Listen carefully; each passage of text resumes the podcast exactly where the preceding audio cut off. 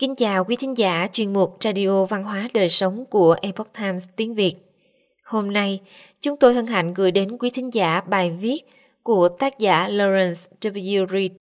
Hoàng đế La Mã Didius Julianus đã mua ngai vàng và trả giá bằng chính mạng sống của mình. Bài do Ngọc Thuần biên dịch theo bản gốc từ The Epoch Times. Mời quý vị cùng lắng nghe. Auction of the Empire, cuộc bán đấu giá đế chế tai tiếng, tiết lộ về kết cục của một nền văn minh không chống chọi nổi với độc tài và tham nhũng. Tiền có mua được chức vụ chính trị tối cao không? Đó là một câu hỏi chính trị đầy tranh cãi. Câu trả lời có vẻ tốt nhất với tôi là thế này: đôi khi được và đôi khi không. Điều này chỉ cần hỏi hai ứng viên tổng thống Hoa Kỳ Jeb Bush và Michael Bloomberg. Sự việc này đã xảy ra giữa Thanh Thiên Bạch Nhật vào năm 193 sau Công nguyên tại La Mã cổ đại.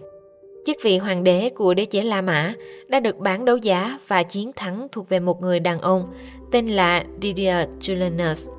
Đây là một câu chuyện đáng lưu tâm. Sau gần 500 năm, Cộng hòa La Mã cổ đại không kháng cự nổi mối hiểm họa từ hệ thống phúc lợi xã hội và chiến tranh trong vài thập kỷ trước khi Chúa Giáng sinh. Thay vào đó là đế chế La Mã, một chế độ chuyên quyền hoàng đế đã kéo dài thêm 500 năm nữa. Đừng nhầm lẫn giữa hai thời kỳ. Đế chế, nơi quyền tự do thời kỳ đầu bị khuất phục bởi quyền lực tập trung, rất khác so với nền Cộng hòa tiền nhiệm của nó. Tuy nhiên, trong hai thế kỷ đầu, đế chế dựa vào những thành tựu trong quá khứ. Mặc dù có vài hoàng đế thời kỳ đầu là những bạo chúa đầy sát khí, rất tàn độc, như hoàng đế Nero và hoàng đế Caligula. Đế chế dưới thời hoàng đế Marcus Aurelius có lãnh thổ rộng hơn và ảnh hưởng lớn hơn so với thời của vị hoàng đế đầu tiên, Augustus.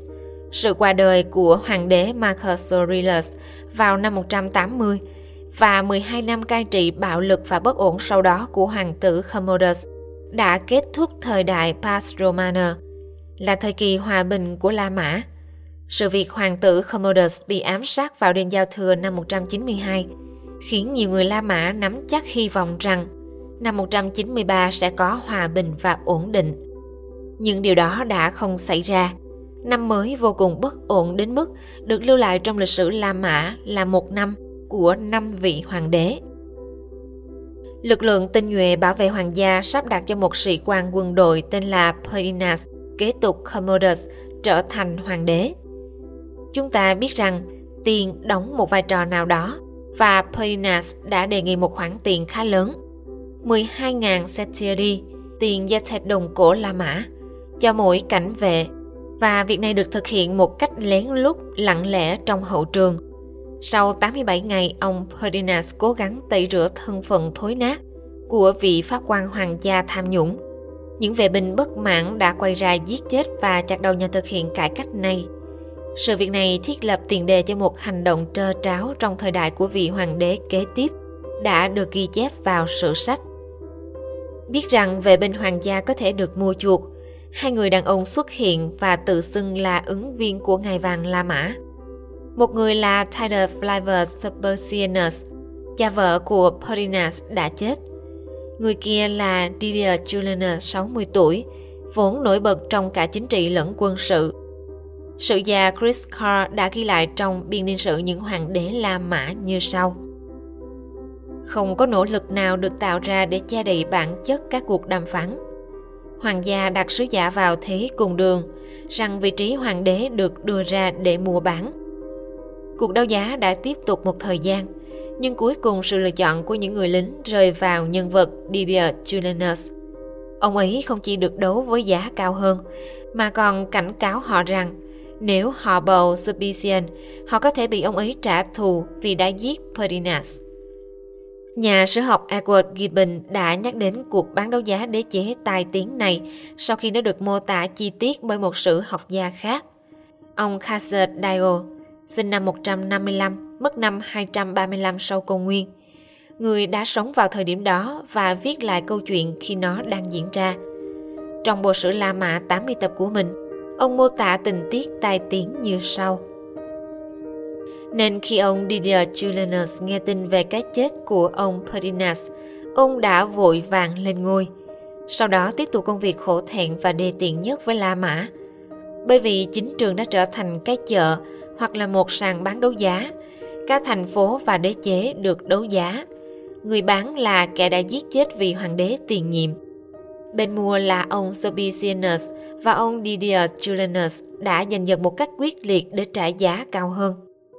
Họ từ từ nâng giá đấu lên 20.000 setieri cho mỗi người lính. Vài người lính đã nói với ông Julianus: "Ngài Sulpicianus trả giá khá cao, ông có thể trả thêm không?" Và sau đó nói với ông Sulpicianus: "Ngài Julianus hứa khá nhiều, ông có trả hơn không?" Ông Sulpicianus sẽ thắng trong ngày này, trở thành hoàng đế và cũng là người đầu tiên đặt cho con số 20.000. Nếu ông Julianus đã không tăng thêm 5.000 ngay lúc đó, ông ta hét to số tiền và giơ ngón tay ra hiệu con số này. Bán! Một đế chế khổng lồ và một chức vị cao ngất ngưỡng. Chỉ 25.000 setieri cho mỗi lính canh, xấp xỉ giá trị của 10 con ngựa. Dựa trên ý nghĩa chiếc áo của vị trí hoàng đế Didius Julianus đã giảm giá tiền tệ bằng cách giảm hàm lượng kim loại quý của hệ thống tiền tệ La Mã. Nhưng ngay cả biện pháp đó cũng không làm cái giá ông đưa ra có thể chấp nhận được. Ông ta không bao giờ hoàn thành những gì đã hứa. Sau 66 ngày nắm quyền, Didius Julianus cùng chung số phận với hoàng đế tiền nhiệm, bị những vệ binh bất mãn ám sát.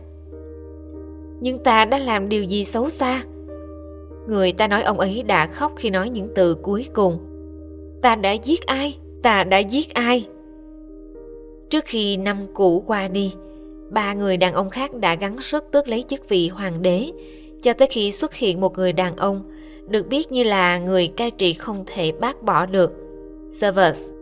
Năm của 5 vị hoàng đế ngập ngụa trong sự thèm khát quyền lực, bê bối và đẫm máu. Đế chế La Mã gần như xuống dốc từ đây. Khi nạn ngoại xâm xảy ra năm 476, nhiều người La Mã đã chào đón những kẻ xâm lược bởi vì họ hiểu điều này không thể tệ hơn người cai trị của chính họ. Và đáng buồn thay, có lẽ họ đã đúng. Quý thính giả thân mến, chuyên mục Radio Văn hóa Đời Sống của Epoch Times Tiếng Việt đến đây là hết. Để đọc các bài viết khác của chúng tôi, quý vị có thể truy cập vào trang web epochtimesviet.com. Cảm ơn quý vị đã lắng nghe, quan tâm và đăng ký kênh. Xin chào tạm biệt và hẹn gặp lại quý vị trong chương trình lần sau. Kính chúc mọi điều bình an và tốt lành đến quý vị cùng người thân.